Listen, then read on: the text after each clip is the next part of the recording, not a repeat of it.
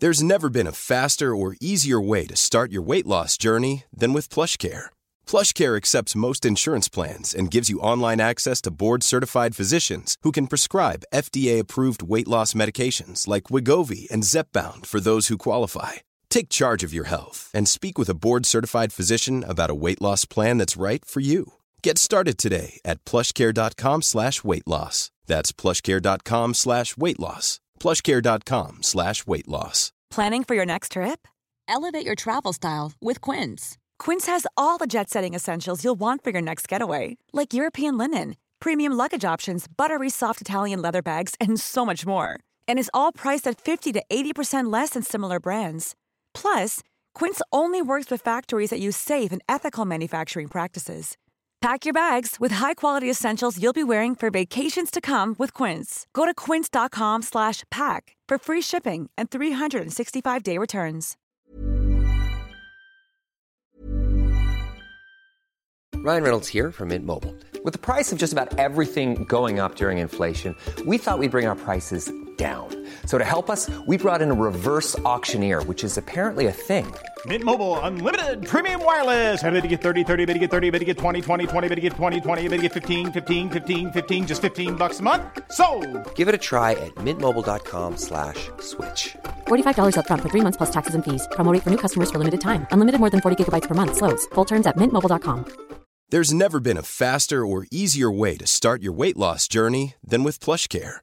PlushCare accepts most insurance plans and gives you online access to board-certified physicians who can prescribe FDA-approved weight loss medications like Wegovy and Zepbound for those who qualify. Take charge of your health and speak with a board-certified physician about a weight loss plan that's right for you. Get started today at plushcare.com slash weight loss. That's plushcare.com slash weight loss. plushcare.com slash weight loss. Imagine the softest sheets you've ever felt. Now imagine them getting even softer over time. That's what you'll feel with Boll and Branch's organic cotton sheets. In a recent customer survey, 96% replied that Boll and Branch sheets get softer with every wash. Start getting your best night's sleep in these sheets that get softer and softer for years to come. Try their sheets with a 30-night guarantee. Plus, get 15% off your first order at bollandbranch.com. Code BUTTERY. Exclusions apply. See site for details.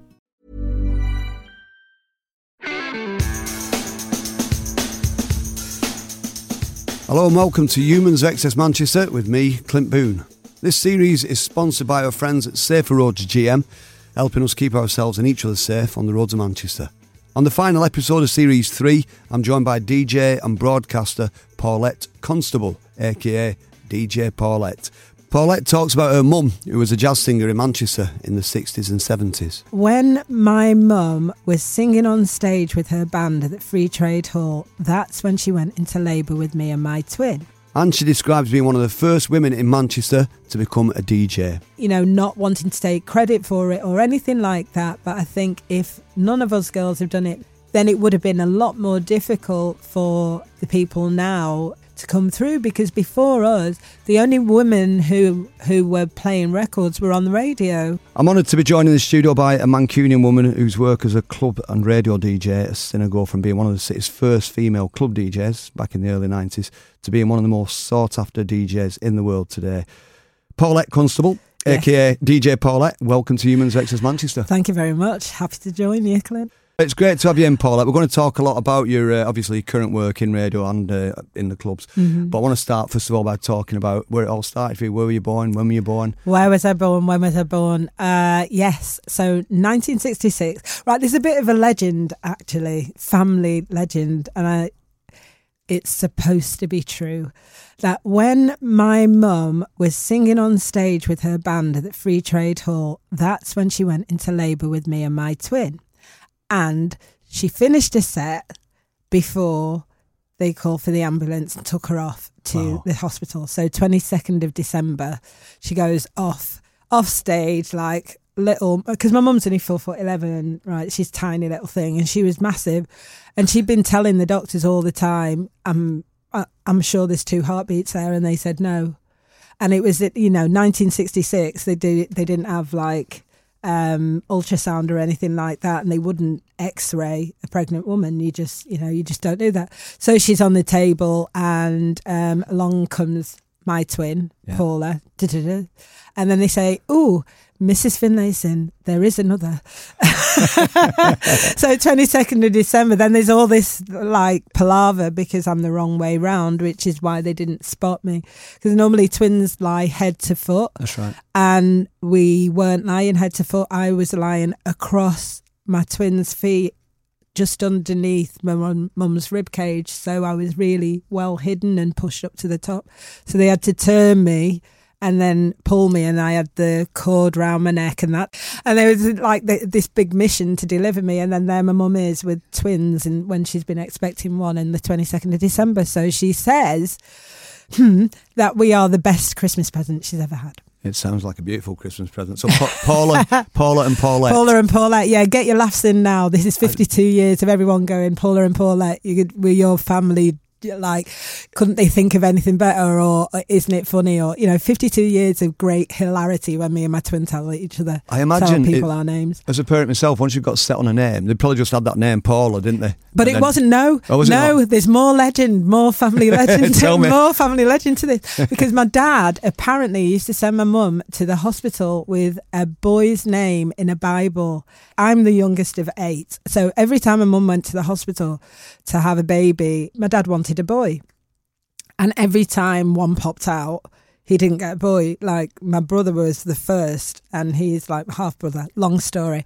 Anyway, when it came to me and my twin, my dad did not send my mum to the hospital with a Bible with a name in it because obviously he just thought, yeah, not getting a boy. So we did. We weren't named, and um, it like we were taken home from the hospital and I I have I tell everyone I have a vague recollection of this happening is of us being sat on the top of one of these tall boys my mum had this like writing um like a piece of writing furniture which folded out and A bureau. They call it bureau. it's like a Yeah. no I think my mum called it a tall boy I don't know why. Um, anyway, we were sat on there, and mum's like, "What should we call them?" And all the family had to go, you know, like saying what they thought it was. It should be. And my sister Elise said, "I think they should be named Paula and Paulette." And they said, "Why?" And she said, "Because it's cute." she was seven at the time, so seven years. We were named by legend, whether this is true or not, by a seven-year-old. Brilliant. Is she quite proud of that now? Yeah, Alicia. yeah, yeah, yeah, yeah, yeah. And I just, I, I adore Alicia. She's like one of my. I mean, all my sisters are my favourites. I've got a really good, tight, very loving family. So yeah, Yeah.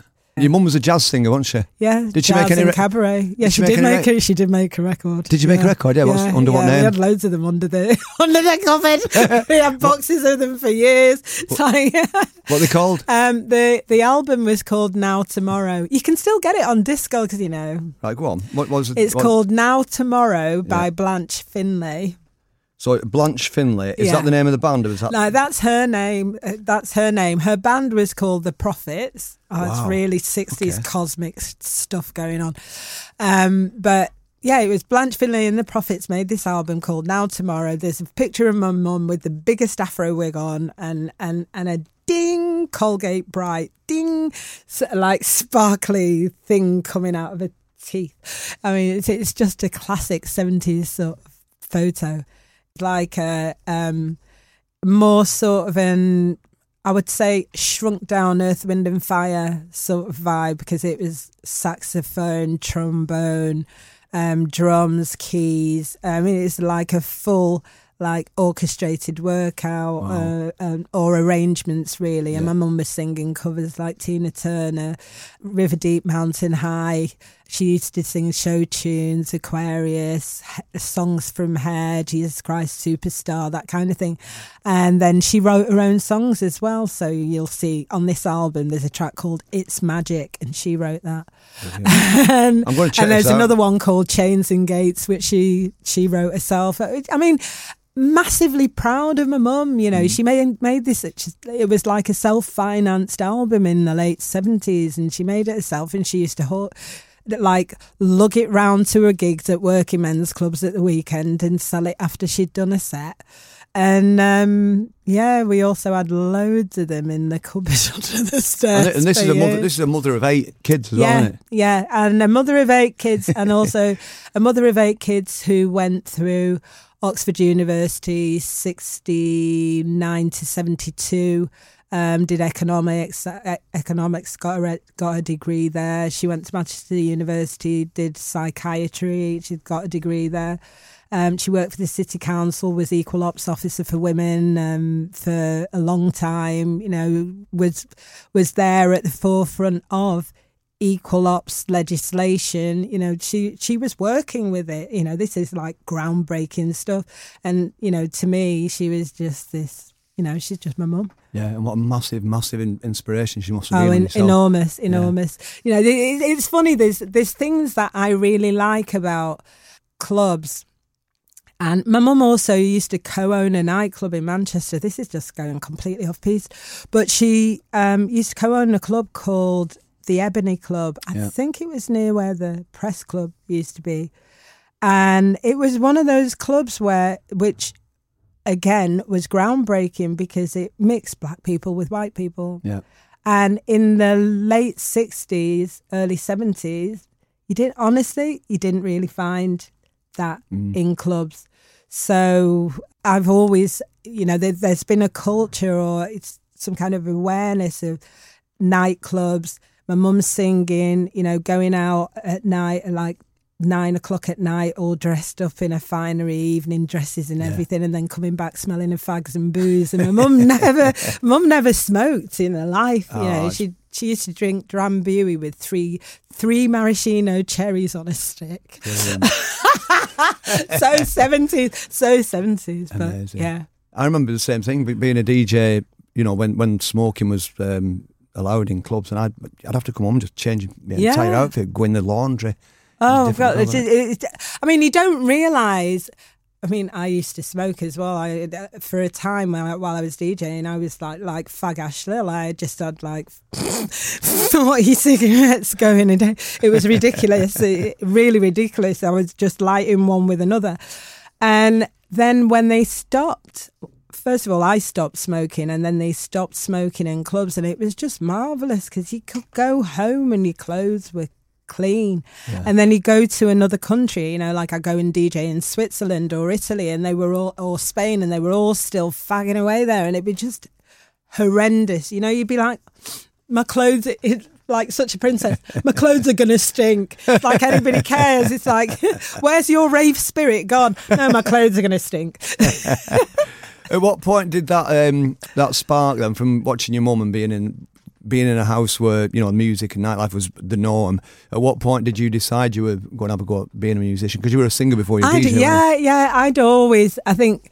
I think the the apple doesn't fall far from the tree in one way, and definitely monkey see, monkey do. So I'd always see my mum singing. Mm. So when I was younger, I always used to pretend I was performing on stage, like, and I'd do little shows for the family. Like, I'd be standing on the step outside our our living room. There was a step out through the French windows to the garden, and I'd stand on the step because that was my stage.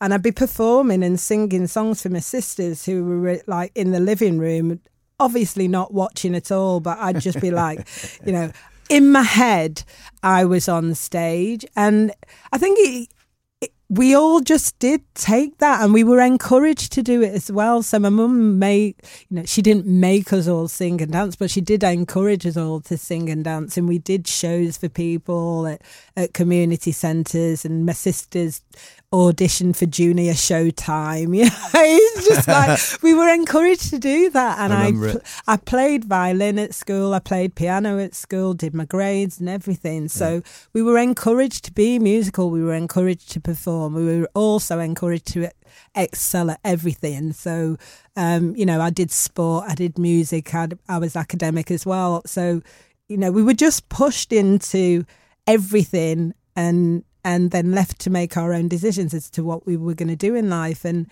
I just really wanted to either perform or if I wasn't going to perform, I wanted to be on the other side of it. So, Brilliant. Whereabouts in town did you live then when, when you were growing up? um, well, I was born in North Manchester General, Crumpsall Hospital. So we started off life in Prestwich and Whitefield, and and then for a few years, myself and my twin and a f- few couple of my sisters lived with my mum in Oxford while she did a degree, and the elder one stayed here with my dad. And then when my mum finished a degree in Oxford, then I spent most of my formative years in Fallowfield on Birchfields Road, opposite the bus depot. Right. Yes, mate. What were the first records you bought when you started uh, collecting your own Um, tunes? I remember um, vividly the the one I remember spending a lot of money on and sharing with my twin. I bought Street Life by the Crusaders and uh, Message in a Bottle by the Police Cool. with, and I shared that with my twin, and we bought it on import. On import, two seven inches on import, um, at Spin Inn on the on Cross Street. Remember Yeah. where Yeah, Spin Inn yeah. was, and we you go down the stairs. But before then, I'd had records. I'd been given records or bought records by my sisters. So I'd, I already had M pop music in my collection. I had various other bits and pieces. My sister Elise gave me her copy of um, Aladdin Sane on the fold out because I just knew every word. I learned, uh, you know, from the day she got it, I just used to sit on the heater learning the lyrics and, you know, read the lyrics because yeah. they are, you know, Yeah, they're not, you know, seven year old singing the lyrics to David Bowie um, time. Um. It's funny because I remember being smitten by Bowie's records. At, probably I'm a bit older than you, so like 1972, 73. And it was one artist. I mean, I loved Elvis. I, I learned everything that Yes, Elvis ever sung. My But David Bowie was like, I was listening to his records, learning the words because that's what kids did at Yeah. 11, 12 year old back then. But I was hearing phrases and words and the names of places that I'd never heard before. So the first time I heard the word Ibiza yeah. wa- was in a Bowie record. The first time I heard the phrase video film or videotape Yeah. was in a Bowie record. Yeah. And it's just like, I'd never, pop music had never been like that for me. And it was like prophetic, a lot of what he did. Amsterdam. Yeah, yeah, totally. You travelled the world listening to the lyrics of of other people's songs. It's just like it, for me, it, it was like being transported. You know, I, it's interesting that you said that you learned the lyrics because I think that's how definitely how I enjoyed music and albums and artists. Then it was. It wasn't just the sound of it; it was the words of it and the emotions of it. That the emotions that were conveyed by the lyrics, and it was the song sheets, the artwork, the everything, Yeah, everything all together made that really deep, rich experience of enjoying music. So mm. now I think it's a very different way of experiencing music where people are streaming, you know, they're, they're not even really touching anything. They don't own anything. There's no song sheet. There's no, you know, other than the, the sounds and you know for sure they're going to learn lyrics because there's lyric videos on YouTube. You know that that's how people are connecting with the lyrics now. Yeah. But there's no, nothing tangible to hold, and you know when when I bought an album from HMV or something like that, I couldn't wait to sit on the bus to crack the plastic Mm. and then like have a little sneaky look inside and see if they put a song sheet Yeah, inside Yeah. because that was all part of it. So by the time I got home, I was like, I was absolutely desperate to put it on the record player. I'm still like that now. As much as ever I've, been, I'm obsessive about the vinyl, and I'm going back through David Bowie's collection again now, just making sure I've got every single album on vinyl. Which Mm. a lot of these albums I've never had on vinyl. So, but I'm really going through a Bowie phase at the moment, and a lot of the albums that you buy now. They're absolute replicas of the first release Mm. that came out, but to the point where they've got the David Bowie fan club. Yeah, Uh, yeah. I and, like, remember inside that. little- Remember that that whole thing about writing to a fan club. Yeah. I remember. Here's the thing: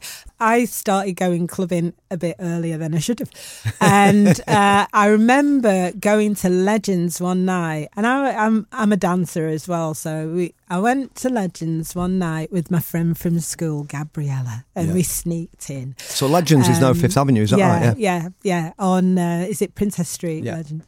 And we went in. It was a Thursday night, so the Thursday night was the um, alternative indie night, and we went in, and ABC were promoting their single "Tears Are Not Enough," And um, in order to prom- promote, and people used to do this in the olden days, like in order to promote their single, that they had like a nightclub tour where they just like pop up and appear and they do like little single signings.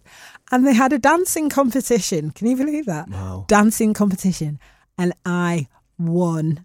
And I won the single, seven inch single, Tears Are Not Enough, which Martin Fry signed.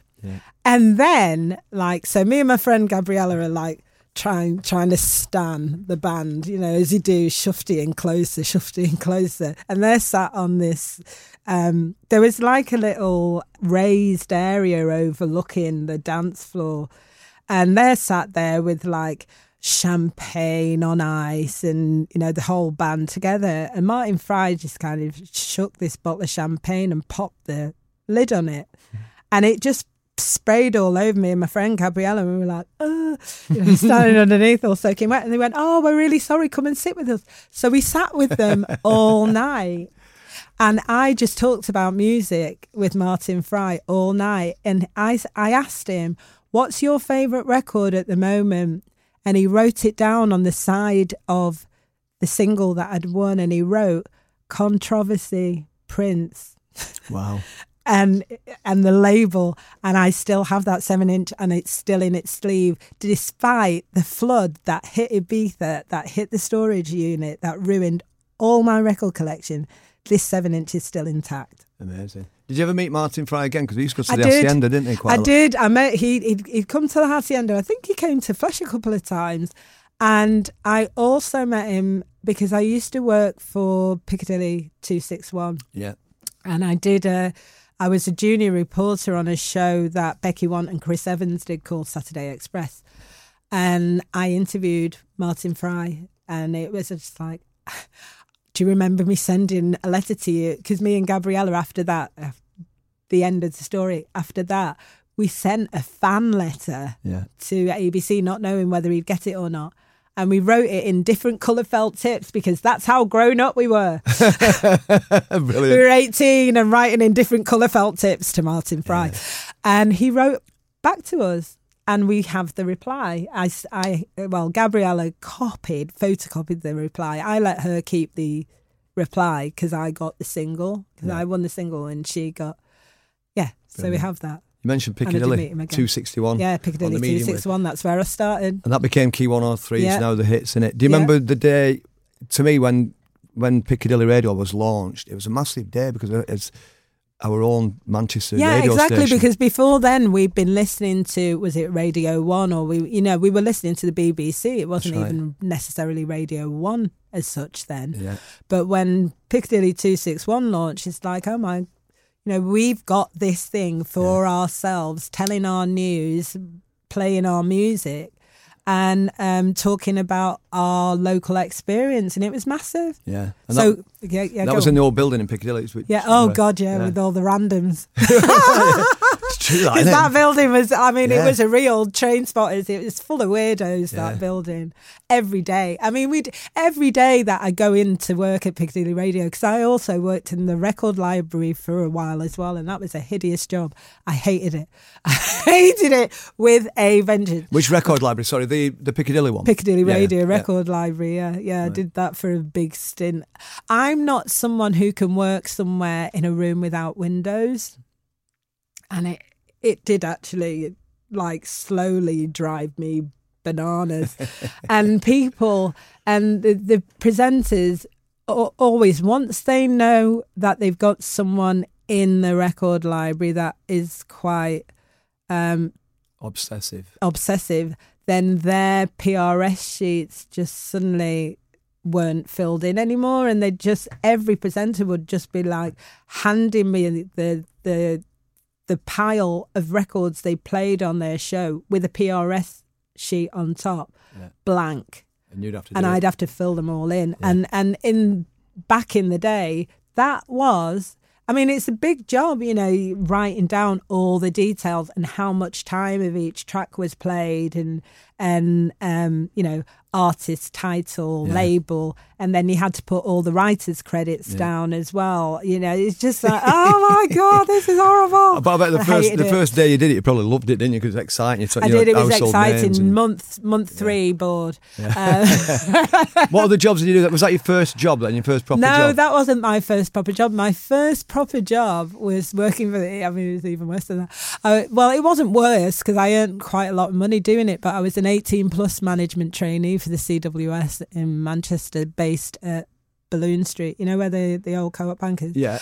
Um, so I was based in travel and I was working in human resources. So um, first of all, I trained in building society because we had a co-op building society through the travel company, which is, you know, it was the done thing in those days, but it doesn't make any sense now. And then I went upstairs to work on training, and I had to write the training courses for 60 branches of co op travel. I was 18, yeah, I didn't know what. I, I didn't even know.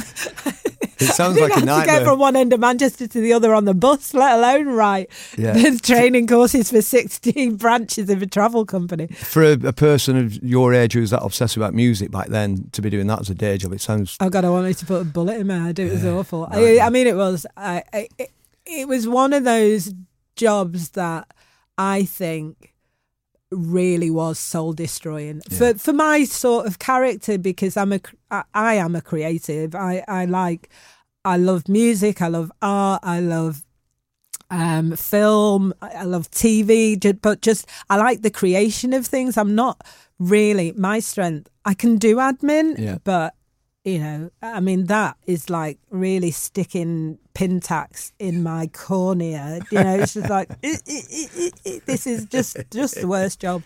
And i hated it. And i did it for two years. And when i left it was just the biggest relief. I think I left and I, I, I I always do that thing where I'll leave and then I'll be like, oh, I've got no money. Now what? But I'd rather leave and have no money and do what I want than have money and be doing a job that I'm dying in. I just can't do that. I can't do it. I've What- never been able to do it. You got into DJing a bit sort of accidentally, didn't you? Yeah, to- well, not sort of. It was totally accidentally because I, you know, I started buying records when I was like 10, 11, and I've just always bought records. I had had a paper round, every penny from a paper round, I bought records. Then m- when I was at college and I got a grant, my grant all went on records. you know. You know, it went on records and secondhand clothes from Affleck's Palace, and um, then. Uh, This is in the 80s, so yeah, in late, the late eighties, through the eighties, and then it was 90, 91, 92, and I'd started dancing at the Number One Club, and I'd been modelling as well, do, doing bits and pieces of modelling, and I'd started to get a name for myself, and a friend of mine told his friend that I had loads of records and she was putting on a night at the number one and she'd run out of money because she'd spent it all on hiring the club and doing the posters and doing the flyers and that kind of thing. And she didn't have any money to pay a DJ. And he said, well, you know, ask Paulette, she's got loads of records and, you know, you, you kind of need that. So she asked me and she said, look, DJ from nine till two, I'll give you 30 quid. And at the time, you know, 30 quid was decent money then. Yeah. So I said, yeah, all right, I'll do it. I've never done it before, but I've got the records. And um, she's like, great. And then I said, I haven't got any decks. I don't know how you do it. I've never played in a club before. Um, can I have a little bit of a um, tutorial or something like that on? And she said, oh, well, I've got a friend. He's got decks we'll go and have a go on that. And we went round to a friend's house. I, I can't even remember the name of this bloke, but he would not let me touch his deck. and he's like, well, he's saying, you press that, and then you bring that fader across, and then you press that. And I'm like, well, can I have a go? No. I'm like, well, how am I going to learn how to do this if you don't let me touch it? He's like, well, just don't, just, I'll show you and then just don't touch it. And it, it was painful after about half an hour. I'm like, look, you're gonna have to let me have a go because otherwise I'm not, I'm I'm gonna be clueless. So he's like, all right, I'll let you have one go. Put these gloves on. I, don't, I, do you know what? I really can't remember. I could totally relate to it though. 'cause it's like I'm like that with my vinyl. Well, exactly. Now, now after years and years of DJing, it's what 27, 27 years I've been DJing now, mm-hmm. and you know I know what I'm like with my equipment. And when I got burgled at the start of this year, it was just like, mm. oh, you know, they took everything, and I was like, it's like losing a limb. Yeah. It really is. It's like losing a limb. And I, I know, you know, uh, another friend of mine got burgled a couple of weeks ago, and again they wiped him out. And it, it is, it is a really deep trauma. You know, it's not like someone's just taking a piece of uh, equipment. It's not like they're taking your mixer from the kitchen. It's not like they're taking a kettle or a toaster. For, for anyone who has played music that long or is playing music as a, a part of their life, taking that piece of equipment, it's like, I mean, it really is. It's like taking a limb, it's like mm. cutting off an arm or a leg. And because it, it was my original Technics as well, so they've taken one and left one. And they've taken both my mixes, and I'm like, God, you know, that's my life. Mm. That really is my life. That's 20 odd, 27 years of DJing and all the memories that come with it. And my decks have, I never ever took them out to DJ with them either. So they always stayed at home. And, and, and for me, that's Manchester, London, Paris, Ibiza. They've been everywhere with me. They're, they're like really like my music equipment is really, and I know it sounds sick, but it's like my babies. It's like this is it's it's my stuff. So yeah, I do understand that guy not letting me touch his deck. so I'm like, no, my pressure. How did you end up at the Hacienda? Because you were the first. I think you were one of the first female DJs in the city. Full stop. weren't Yeah, you? But yeah. you, you were certainly the first female to DJ at the Hacienda. Yeah, right? well, me and Kath McDermott. Yeah. Kath was upstairs, and I was hosted the downstairs room for the for pretty much for the tenure of Flesh at the Hacienda. And I, do you know what? You didn't really. I didn't. I did not really think about it in terms of male female at all. I just thought of it in terms of rocking up somewhere, playing some records, and doing my job. Yeah. And it was only much, much later that I realized, you know, like I'm reading a book and I'm thinking, where are all the women in this game? And then realizing that the friends that I had who were female DJs, we were the only ones. Yeah. And then it became a bit more like focused on, yeah, we're kind of there at the vanguard of whatever this movement is at the front of it. And because we're here, then other people hopefully will come through. And, you know, now there are so many more female DJs and you know not wanting to take credit for it or anything like that but i think if none of us girls have done it me princess julia mrs wood rachel auburn um, angel at nottingham kath mcdermott i think if none of us had done that then it would have been a lot more difficult for you know like smokin jo as well at trade you know it would have been a lot more difficult for the people now you know your annie macs your um, nicole moudabers black madonna all of those women to come through because before us the only women who who were playing records were on the radio Yeah. so it was Annie Nightingale and it was Janice Long, but that was it. You know, women didn't really get involved with music. And, you know, still, you know, as many as there are, if you put it on percentages, it's nowhere near a 50 50 still. Mm, not yet. Maybe one day if you carry on inspiring people like that. and ranting and getting political and beating my suffragette 100 drum. but that's all part of the same thing, isn't it? All that's intrinsic to me. If you if you're a musician, usually musicians have got that sort of soul, haven't they? Yeah, but you, You, you want to make the world better, don't you? Yeah, absolutely. And you know, one of the things I find really frustrating is still when I'm out DJing, how many women will come up to me and say, oh, you know, it's amazing seeing a female DJ. You know, we never see it. And I just want to scream. It's like, are you serious? This is 2019 and I'm still hearing this that women do not see women behind the decks. And then I'll look at a festival lineup and then there won't be any women on the lineup. So, yes, they're right. You don't see female DJs. It's still in 2019. You don't see an, an even split of female DJs on the bill. So that I find is very frustrating because it's not like there aren't any now. There mm. are loads. Yeah. And if there are loads more female DJs, why aren't there loads more female DJs on the yeah. lineups? It just doesn't make any sense. You've worked alongside some of the biggest superstar DJs who can yeah. use that phrase in, in the world. You've Yeah. probably worked alongside all of them, haven't you? Um, have you uh, have you got any favourite people out there that people might have heard of? DJs. Oh, my, I mean, God, there's so many. But one of my absolute favourites is Gilles Peterson. I did very many great memories of working with Gilles. You know, I had, first of all, I used to buy Talking Loud records. I remember playing. In fact, here's the memory. Before I started DJing, I did a fashion show for um, for Manchester Manchester University Fashion at the Toast Rack. Yeah. and it was their end of year fashion show. And one of the tracks that we I walked to was the Young Disciples Get Yourself Together.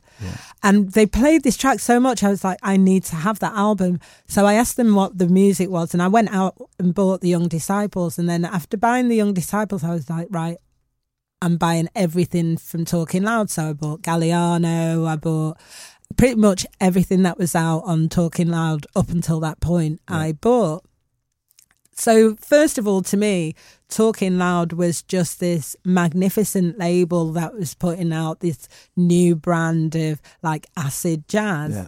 I never thought for a minute that I would end up going to work for the label. It just didn't even cross my mind. I, I just respected Gilles and Norman Jay and whoever else was involved, you know, uh, Marco and Carleen Anderson and all the artists that were involved for creating this beautiful music. I think it was 90, yeah, it was 95 and I was headhunted for a PR job at Mercury Records and Gilles called me and said, "You need to come in and be interviewed by the head of press. We want you to come and do this job." And I ignored it. And then Eddie Gordon called me from Manifesto Records and he said, you know, we want you to come in and do this press job. And I ignored it. And then they, they were both calling me and just going, you know, why haven't you come in to do this? We need this. We need this PR who's going to promote all our music because we keep getting PRs that don't know what they're talking about. And at the time as well, I was writing for Mixmag and Update and that. So they knew that I knew my music. Anyway, I went in for an interview, and when I finished the interview, I was like, "There's, there's, there's just no way. I, ju- I don't even know." I'd watched it turn from day to night in a record label. I'd never worked in a record label for my, in all of my life, and by the time I got home, they'd left a message on my answer phone saying, "You start on Monday." All the big key albums, like groundbreaking albums, and I was PRing it. I also had Lamb on Fontana. I broke them to the press. Um, and on Manifesto, I had Todd Terry, David Morales, Masters at Work. Ugh, God, just practically every. I had, in fact, the first single I worked for Manifesto was Josh Wink's Higher State of Consciousness. Wow. Some So I had like just that was my roster, and I'd never worked press before. I didn't know. So it's like a dream job, but you, had, you were you DJing as well at the same yeah, time? yeah, yeah, yeah, yeah. So you had two yeah, dream yeah. jobs. Yeah, yeah. It was mad. It was just this mad time where everything was just so right and and buzzy and the energy was just ridiculous and I had the honor of working with all of those artists and some of the best people in the business. So yeah, Gilles Peterson, he's still so enthusiastic. He knows his music and it's every music. And, you know, from Manchester to Mali to um, Brazil, Gilles's musical knowledge is just phenomenal. And if I could have e- even a tiny corner of that um, capability, I would die a very happy woman because his record collection is what's it like fifty thousand strong. Lot, isn't it? Yeah, yeah, and he, you know, he has his own radio station now with Worldwide, Yeah. and and he does the Worldwide Awards, and he has a festival in Sète every summer, and he's now got this one in Cambridgeshire, and you know, guess what? He's got an MBE as well. You know, so it's just like incredible, and he's aside from all of that, he's just a really nice guy, and he he, is someone that I have had the absolute ultimate most amount of fun working with, and um, yeah, enough kiss ass. He's amazing. He's amazing. I love him to bits. Let me ask you about another person that was quite influential. I believe he was influential and uh, out a bit. Anthony H. Wilson. massively influential to me.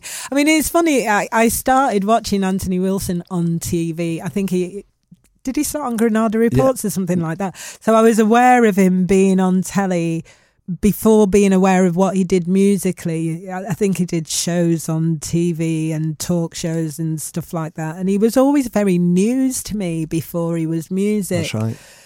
And then um, the was it the Oxford Road show came about, and um, I became aware of the music that, that he was involved with through Factory, Joy Division, and stuff like that. And it's like, oh. How could, oh, how could this- how could this person that was reading the weather or something, or reading reading the regional news on Granada, suddenly be this like almost Svengali for Manchester music. And then I worked at Granada and I met him and he was always just an absolute gentleman. He'd always have we'd always pass the time of day chit chat chit chat. And whenever i saw him like wandering around the streets of manchester he'd, he'd always just be like oh hi paulette you know how are you doing? Chat chat chat and just talk about anything talk about music talk about telly talk about whatever it was. And it just was always super cool. And i just mm. thought that's Manchester to me. It doesn't matter who you are or how high you get or how high you are, just to be real and decent and still really enthusiastic and interested and and just really push it.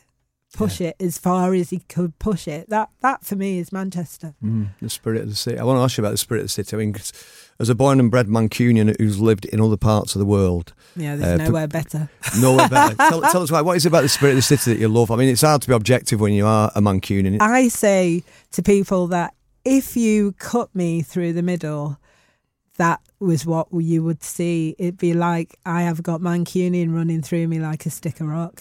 you can't. You just can't. It, it, it's something that you can't even really explain. That as many countries as I've lived in, I've not been able to be anything other than a Manc. And when I first moved to London and I wanted to work in radio, and Simon Sadler, who was then the program controller at Kiss, said to me, You'll never work in radio in London because of your Manchester accent. And it was the first time actually I'd met like antagonism, not for being black, not for being female, but for being a Manc which is just the most ridiculous thing. But actually, I became aware of there being a north south divide by moving south. And yet, even though there was that divide, the Manchester spirit is it doesn't matter what anybody tells you. If anybody tells you no, and this is for good and for bad, if people say no, you just don't listen. you know what? You- You're not the first guest on the podcast to say that. We've had a lot of people saying that. If you try to tell us we can't do it, we're Oh going to no, go and it's the worst. You're just going to do it. just going to do it. Even when I was moving back from Ibiza, and people were like, uh, you know, why are you going back to Manchester? It's a disaster. You never want to go back.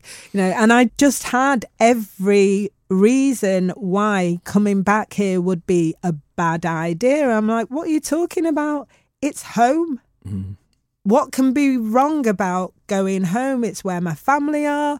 It's where my life is. It's where my culture is. It's what I know. It's what I know, like absolutely down to the atom of it. you know, yeah. it's like I know where I am with Manchester fish and chips. We don't mess about with, yeah. you know, and we don't. I know where I am with Manchester people. We don't mess about. We're just dead straight. And if you don't like it, tough. You know, just we're dead straight. We're really like sometimes a little bit harsh, but you know, tough love. But if we do love people, then we give everybody everything. Mm-hmm. And it's j- just the most beautiful place to be. There are so few places where you can walk down the street and talk to anyone. And I know that's a standard, stereotypical. This is this is Manchester, but it's true that's how warm we are. We're accepting of absolutely everybody until they're not accepting of us. And then if you cross a man, then that's a mistake.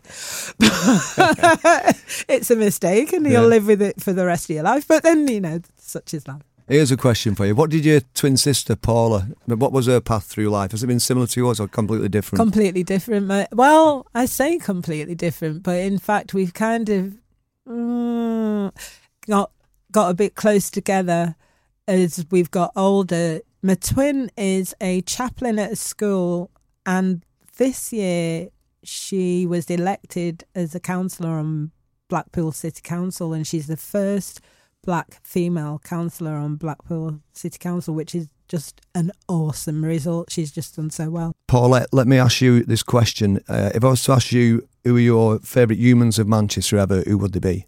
Oh, um, the first one has to be a Pankhurst. Um, my my first project in school, I think I might, might have been eight or nine years old. My mum still got the project, was on votes for women and the suffragette movement. And I would not be doing anything, anything at all if it wasn't for the Pankhurst and the suffragette movement, which started in Manchester. So that's my first. Um, well, no, actually, my first favourite Mancunian would be my mum. Blanche Finlay, yeah. Blanche Finlay Stafford, because she's just set the standard for everything, and she's as mad as a box of frogs, which is why I am as mad as a box of frogs. But I love my mum to bits. But she, she more than that, she is just the the biggest inspiration, and has been the person that has just said, don't take no for an answer. Keep pushing through. Just always try and be the best and, you know, just try and do everything with dignity. And, you know, hopefully, hopefully, you know, I've done just that. Yeah. And the third, third, it's difficult because, you know, there are so many men in Manchester, but Tony Wilson. Yeah and his name's cropped up quite a lot as well. And I must say, one of my favourite moments of these uh, the podcasts that we've done, we're on series three here, but we had Helen Pankhurst in here, doing the same thing that you were doing, sat there in that same seat, and that was absolutely. Oh my god, inspiring. I must have like. Um, I mean, she's like the. I just the, rubbed myself on the seat and see if it yeah. the great, Sounds weird, but the great you know. granddaughter of uh, Emmeline Pankhurst. Exactly, rub myself on the seat. uh, I could talk to you all day about. I mean, there's loads of things that you do that we're not going to get a chance to cover now, but you do a lot of work outside your DJ now. Yeah, you do a lot mentoring, of mentoring, helping people to you know achieve excellence yeah. in what they do. Before you go, Paulette, describe Manchester in three words the absolute business. Paulette Constable, thank you for being a human of XS Manchester. Oh, thank you, Clint. That was Paulette Constable. Thanks very much for joining us in this series. We've loved sharing with you the fascinating stories from some of Manchester's most inspirational people. Don't forget to keep following us on social media and subscribe to Humans of XS Manchester. Rate us, feel free to leave us a review if you like it. And thank you again to our friends at Safer Roads GM for sponsoring this series. And thank you for listening. See you soon.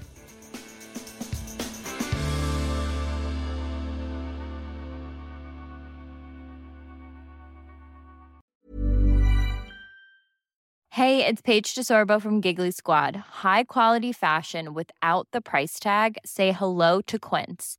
I'm snagging high-end essentials like cozy cashmere sweaters, sleek leather jackets, fine jewelry, and so much more. With Quince being 50 to 80% less than similar brands. And they partner with factories that prioritize safe, ethical, and responsible manufacturing. I love that. Luxury quality within reach. Go to quince.com slash style to get free shipping and 365 day returns on your next order. Quince.com slash style. Imagine the softest sheets you've ever felt. Now imagine them getting even softer over time. That's what you'll feel with Boll and Branch's organic cotton sheets. In a recent customer survey, 96% replied that Boll and Branch sheets get softer with every wash. Start getting your best night's sleep in these sheets that get softer and softer for years to come. Try their sheets with a 30-night guarantee. Plus, get 15% off your first order at bollandbranch.com. Code BUTTERY. Exclusions apply. See site for details.